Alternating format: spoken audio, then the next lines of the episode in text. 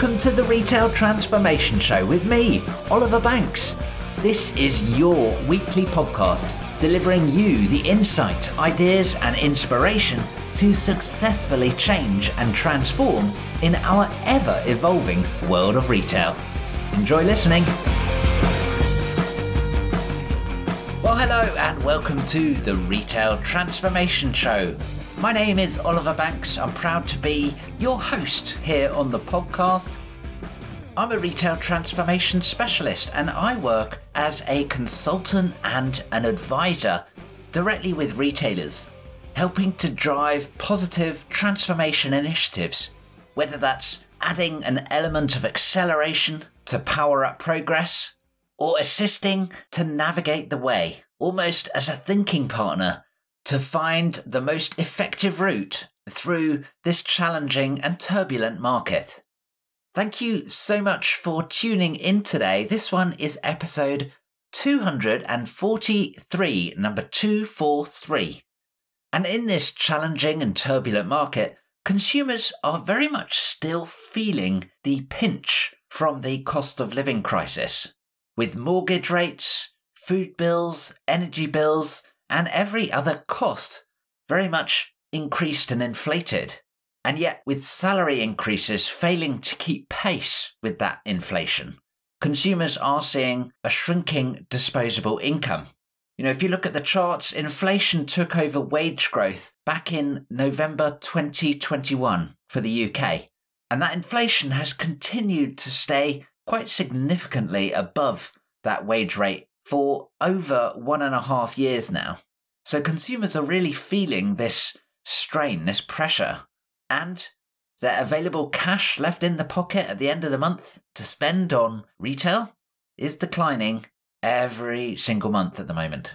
And so retailers and consumers, for that matter, are left with a balancing act of volume versus value. Given that consumers have a shrinking disposable income, do they trade down and buy a similar volume of goods at a lower value? Or do they keep the same value and buy a lower volume? Or can retailers support them and work out a way to reduce the costs and offer consumers the best of both worlds? The same volume for the same value? Or are retailers just going to take the margin hit and, again, still deliver for customers, but on lower margins? And of course, retail's already pretty slim margins and so that final option becomes rather difficult. Or if you do pursue that option, then you end up into profitability challenges, of course. Now, if you are looking for cost savings, then looking at that cost of goods sold, COGS, can be a quick and effective way of realizing cost savings, especially if you've not renegotiated prices recently. However, chances are that given the last three years we've had, you may have already had conversations with your suppliers about unit costs. It's also likely that your suppliers are also facing quite severe financial pressures and challenges from raw materials, labour, shipping, etc. At which point, it's going to be a hard and slow challenge to remove cost from your COGS, but it's still worth going after that.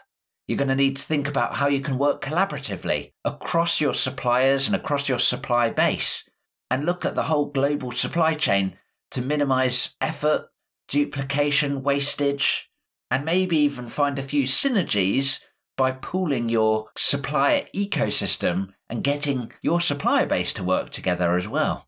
But for today's episode, I want to think about an alternative route for cutting costs looking at your variable operating costs and your non variable costs as well can be an effective route to streamline the business and where you have more control over it, rather than having to work with at least one other third party company and get those proverbial ducks lined up in a row. So, in today's episode, that's what we're diving into how you can be a little bit more thrifty in this challenging environment to uh, ultimately thrive. The show notes from today are over at obandco.uk slash 243. And head on over there. I'm going to put that inflation chart that we spoke about earlier, especially for the UK. And I'm also going to include the opportunity to sign up for the retail transformation briefing. Now, if you listen to the podcast and are not already signed up for this briefing, why not? I would love to know.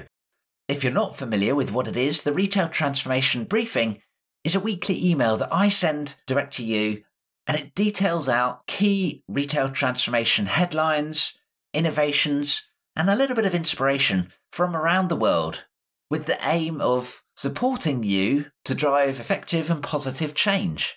It's absolutely free, so head straight on over to obandco.uk slash 243 or reach out to me by email oliver.banks at obandco.uk or message me on LinkedIn and let me know that you would like to subscribe to the Retail Transformation Briefing and that you want to keep your finger firmly on the pulse of the ever evolving world of retail.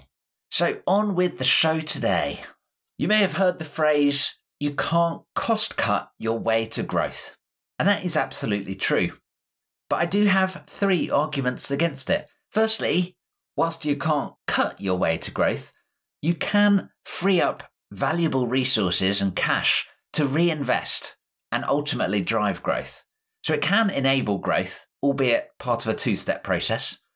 Secondly, whilst you might not be able to grow the top line through cost cutting, you can absolutely grow the bottom line. Operational cost cutting has a significant benefit to the bottom line. Very often, straight through, depending on where you take your profit numbers from. If you save a million pounds off your operating costs, you've got a million pounds extra in your profit pot at the end of the year.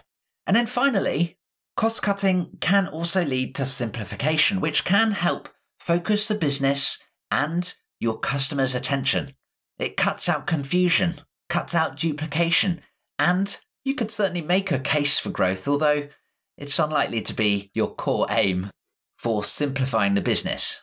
But like I say, cost cutting absolutely can be used for reinvestment and positive change, as well as adding a healthy boost to the profitability. And you might also feel that cost cutting isn't transformation here on the Retail Transformation Show, right? Again, I'd challenge you on that, especially if that cost cutting results in a transformation of financial performance, which, in the most extreme case, keeps a business trading rather than lets a business fail. That is transformative, right? It is changing the future. Additionally, cost cutting can have a big incremental benefit. As you layer on several different initiatives, you see those costs mount up in a good way. and you get a sizable saving at the end of the day, which again can transform the business, although any one individual cost saving might be quite small in the grand scheme of things. So, whilst it might not be very popular to appreciate cost cutting, I do hope that it stays in your arsenal. I do hope that cost cutting continues to be an approach that you can take to transform the business for the better. And so today we're going to look at four different ways that you can approach a cost cutting strategy. And the good news is, on the whole, they're not mutually exclusive, except for the first two, which you could argue were one or the other. So without further ado, let's jump straight on in. And the first approach to help with your cost cutting is to look at heat maps. Gather data around where your costs are being spent and then go to work on analysis. Interrogate that heat map.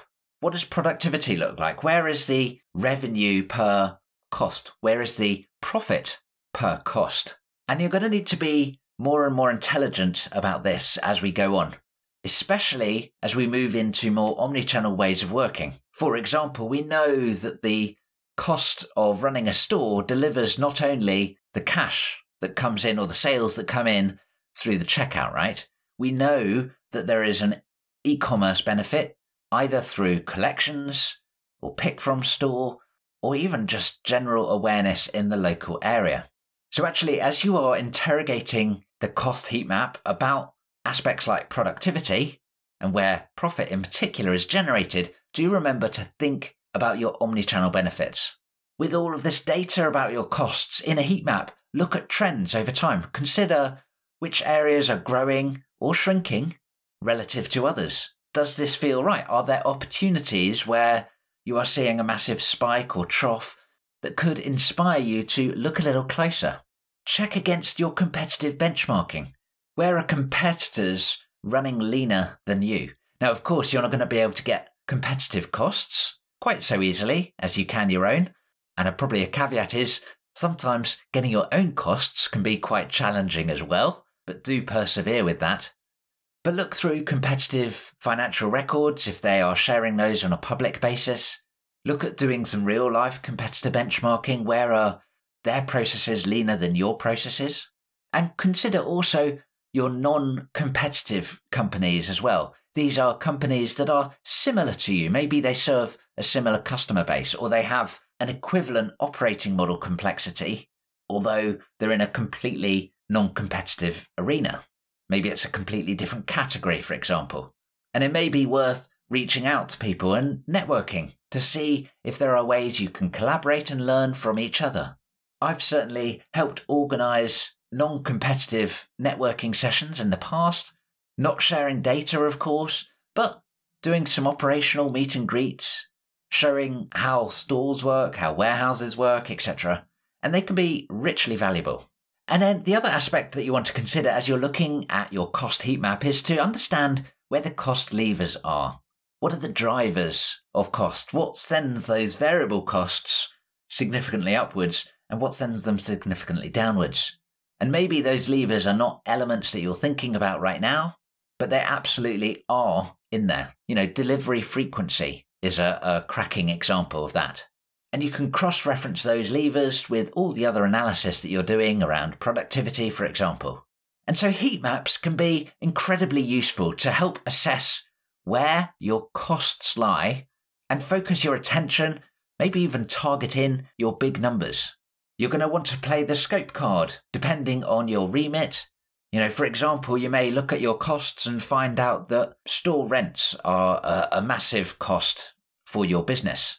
And maybe you have already scrutinized these costs over the last seven or eight years. Maybe you've already taken up a rent renegotiation or cut off the long tail of unprofitable stores. And so, with that level of detail, it's only a decision that you can come up with knowing your business and knowing the history. Maybe you decide in this example to say, actually, you know what, store rents, we have looked at that. We have undergone a rigorous program, so we're going to put them out of scope. Great chop them out of the heat map, and now look at the, the rest of the pie. And keep removing elements down until you get to your real actionable core. And then you can start the analysis. So do make sure that you're focused on the right scope of what is in your control and in your influence. So going to town on cost heat maps is option number one. Option number two, and this is where the exclusive side comes in, is thinking around zero based budgeting or zero based costing or cost management. The whole idea of this is rather than starting with all of your data and saying, where am I spending my money? Is you start with a blank sheet of paper and say, where can I justify the costs to put in part of the operation? And you build up your budgets or your costs from scratch, from a blank sheet of paper. Now, this needs to be a really highly focused activity tightly controlled because it is very easy to go down that rabbit hole and start to challenge all parts of the business. You know, really interrogating the business model, for example. How do we sell and how do we cost and how do we create profit? Challenging the company's strategy, for example, as to what is valuable. Challenging even the company's purpose and the role that the company plays within the wider world. Now, I'm sure that's a good conversation, but the question is is it within your scope? Is it within your remit? Does it help with the challenge that is in front of you? We're going to come back to that a little later on. But if you do let that scope go, you could be in for a great conversation that goes nowhere. So make sure that if you are thinking about zero based budgeting or zero based costing, tighten that scope and be very controlled and rigorous to stay focused. Now, what I really like about this zero based approach is that it tackles and challenges the inherent costs that do get baked into any given company operating model and business model, and they're never challenged. And yet, there they lie as a non valuable expense. You know, sometimes it's because that cost line is simply not understood. Sometimes it's because no one is focused on it or no one has responsibility for it. And as you go through this zero based budgeting, it really allows you to get into all parts of the relevant business and say, what do we really need? What's the bare minimum here? Now, maybe you want to be doing this zero based approach on an annual level at one extreme, where you're continually justifying, continually evolving the business. I would suggest that might be a bit over the top for a huge frontline workforce like we have in retail. But you might want to continually refresh part of your operating model. You know, choose a very limited scope and start with a zero based approach for this year on this small segment. And then next year, we're going to do a different segment and you go round the entire business. That keeps the momentum going. It keeps the skill set alive and the language alive as well. And of course, you could do this as a, just a one off activity, right? A proverbial spring clean of your operating model, go into town on it.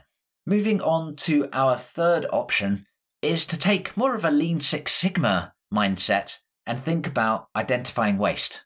Now, in the last episode of the podcast, episode 242, we dived into Lean Six Sigma and I made a case as to why I think you should reinvigorate your Lean Six Sigma methodology within your company. It's often thought of as a cost cutting tool, which, given this episode, sounds great, right? but it's much more than that. There are real opportunities to use Lean Six Sigma for understanding and delivering customer value and it can help simplify the business as well, finding efficiencies, discovering and allowing you to cut out waste. Last week, I highlighted the Tim Wood tool to help discover waste. This week, I'm going to suggest you take a Gemba walk to identify the opportunities. Now, this is a Japanese word which essentially is telling you to go and see the operation in real life. And retail's so perfect for this. We have operations that go on sometimes 24 hours a day, seven days a week, so there is no excuse not to get in there, right? I've run loads of different workshops with clients to help organize different Gemba walks to get into stores, warehouses, even head office operations for leadership or for different functional and cross functional groups to experience the operation, to discover how the reality of the operating model works, and, along the way, identify a number of different opportunities to simplify, streamline, reduce costs, improve effectiveness, finding ways to excite and delight the customer, finding ways to improve the colleague experience as well. And there's a healthy dose of teamwork in there as well. So consider how you could take on a Gemba walk. And if you'd like to talk about how you could build that into your company, target your team on having a most effective experience here, then reach out. Oliver.banks at obandco.uk. And I'd love to chat through some of the options as to how you could set this up. Also, as you hunt out waste with the Lean Six Sigma mentality, rather than a full on Gemba walk, you may choose to do more observations and work studies. This allows you to see and understand the operation as it is working. Not hands on, but you can find big opportunities. Again, I've done this with clients. I'm thinking back to an example working on an e commerce picking operation and identifying the bottlenecks around how boxes were being constructed, for example, or how multi item orders were being collated and prepared for packing. These are only the sort of things that you can see if you step back and take a, a critical look at the operation and they can lead to some super quick win opportunities as well as some longer term opportunities to simplify the operation, streamline the process, cut costs, or focus on the customer based on what your objectives are. So, taking on a Lean Six Sigma mindset to cut out waste is our next and third approach to cost cutting. And then finally, take a look at the end to end and do a deep dive analysis there. Now, this is slightly different than what we've just discussed with doing, for example, the Gemba walk, because you are looking further than the process. You are looking upstream and downstream. Maybe that takes you into collaborating with suppliers and discovering how you work together, where the handoffs are, if there is duplication or non value add work that is going on because you just don't realize. Maybe it allows you to interrogate the full costs and see what is the true profitability of any given product. Maybe you've got a whole range of different unprofitable products or SKUs or even categories, right? But until you look at that full end to end cost, you just can't tell that. It's a great way to work cross functionally, break down those silo walls within the business, but also working cross functionally outside the business, like I say, with your suppliers, maybe even with your customers as well. Shock horror. And all of this collaboration brings in more perspective, more experience. And together, you'll be working closer, which is fantastic for the long term, but in the short term, you'll be recognizing opportunities that just didn't exist before. You never realized they were there. Sometimes some big opportunities as well. And if you're thinking about getting into this end to end analysis, then a start, stop, continue exercise can be a very useful, very simple, and basic tool just to get started. And like I say, you can blend many of these different techniques as well. Because it's highly likely that if you're in a cost cutting program, all of the quick wins have long gone. And it's probably not been long enough for more quick wins to regrow on that proverbial low hanging fruit tree, right? But as we think about cost cutting and even rebalancing the P&L, right? At the end of the day, you also need to consider the urgency factor as well. If you are suddenly finding yourself chasing the year end numbers and you suddenly need to find millions of pounds or euros or dollars, whatever, to bring in those end of year numbers, then that's going to be a very different approach than if you're looking for a longer term, continuous improvement approach. Because if you are needing to respond to an urgent request for cash, then you really need to inquire and challenge if that need for cash matches the business's appetite. I've been in a number of different conversations where there is a big contradiction here. You know, the business wants to find money, but it doesn't want to take some extreme cost cutting approaches. It doesn't have that appetite, like I say. So you suddenly find yourself with a, a load of good ideas all being rejected. Now, that's fine and dandy, because at the end of the day, it does need to be feasible for the business. And if the appetite within the board is not there, it's not there. And it's definitely a good idea to assess where that appetite lies, assess what sort of changes the business would be open to taking. And it's definitely worthwhile saving all of those rejected ideas as well, because the appetite can change as the situation develops. So, what was once an unpalatable cost saving might later on look rather tasty. But it all depends on that business urgency and where it sits within the bigger picture and the broader strategy. So, there are four ideas that we've discussed today to help you drive cost out from your operating model. And if that's where you're at, if you need to drive cost out from your retail operating model, or if you're looking for some support to facilitate some of these activities, for example, the Gemba walks or some of the other elements we've discussed today. Or perhaps you're just looking for a fresh set of eyes, the challenge where the value and the waste exists in your operation. Then do reach out. Email me at oliver.banks at obandco.uk or message me on LinkedIn and let's have a conversation and explore how you can cut costs now, I've got one other element that you must consider with this cost cutting mindset. But before we get there, I just wanted to highlight three other episodes for you to listen to next. In the last episode, episode 242, I mentioned I was talking about reinvigorating Lean Six Sigma in retail, and I absolutely encourage you to check that out and challenge yourself if it's time for your organization to re embrace Lean Six Sigma. In episode 235, it was fantastic to catch up with Trevelyan Collier from EY as we were talking about profit warnings and transformation. And then finally, back in episode 182, I was exploring how you can overcome stress with science. Now, this is a little different, but cost saving and even being in a cost saving mentality can be super stressful. There are some big decisions often not particularly pleasant decisions to make.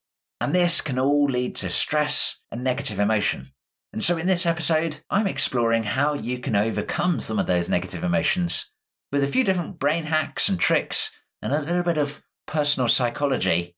So check out that one. I'm going to put all three of those on the show notes today at obandco.uk slash 243, where you can also sign up for the retail transformation briefing and find my contact details if I can help you drive cost out of your retail operating model.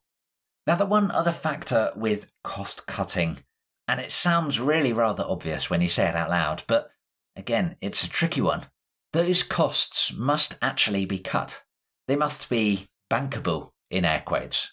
Because if you are just looking at small little process improvements that shave off genuine time, they do make it faster, absolutely, where no one is disputing it. But where, for example, you could not say, we're going to reduce hours down because it's only saving two minutes of someone's time, that's just not bankable. Yes, it improves efficiency, but no, it's not a cost cut, so to speak. And unless you have a huge number of those to pull together into this incremental transformation, that is not really a genuine saving, right? And it's an easy trap to fall into, particularly if you are doing elements like Gemba walks and so on, where you could find deficiencies, absolutely. But if you can't realize them, if you can't turn them into actual banknotes and coins in a proverbial manner, then it's not a real cost saving. Look harder, look elsewhere. Go back to those four techniques we discussed today and find more opportunities. So, whilst cost cutting isn't palatable, it does genuinely drive a huge amount of value for businesses, both in the retail sector and elsewhere. And it can be transformative, so I would wish you the very best of luck, and I can't wait to hear from you about your thoughts on this episode. Hit subscribe if you're a new podcast listener, and if you've listened to a few of these, then why not tell someone else to check out the podcast as well? I would be eternally grateful, even if you just told a single one person this week. Thanks for listening, and I'll join you on another episode very, very soon. Bye for now.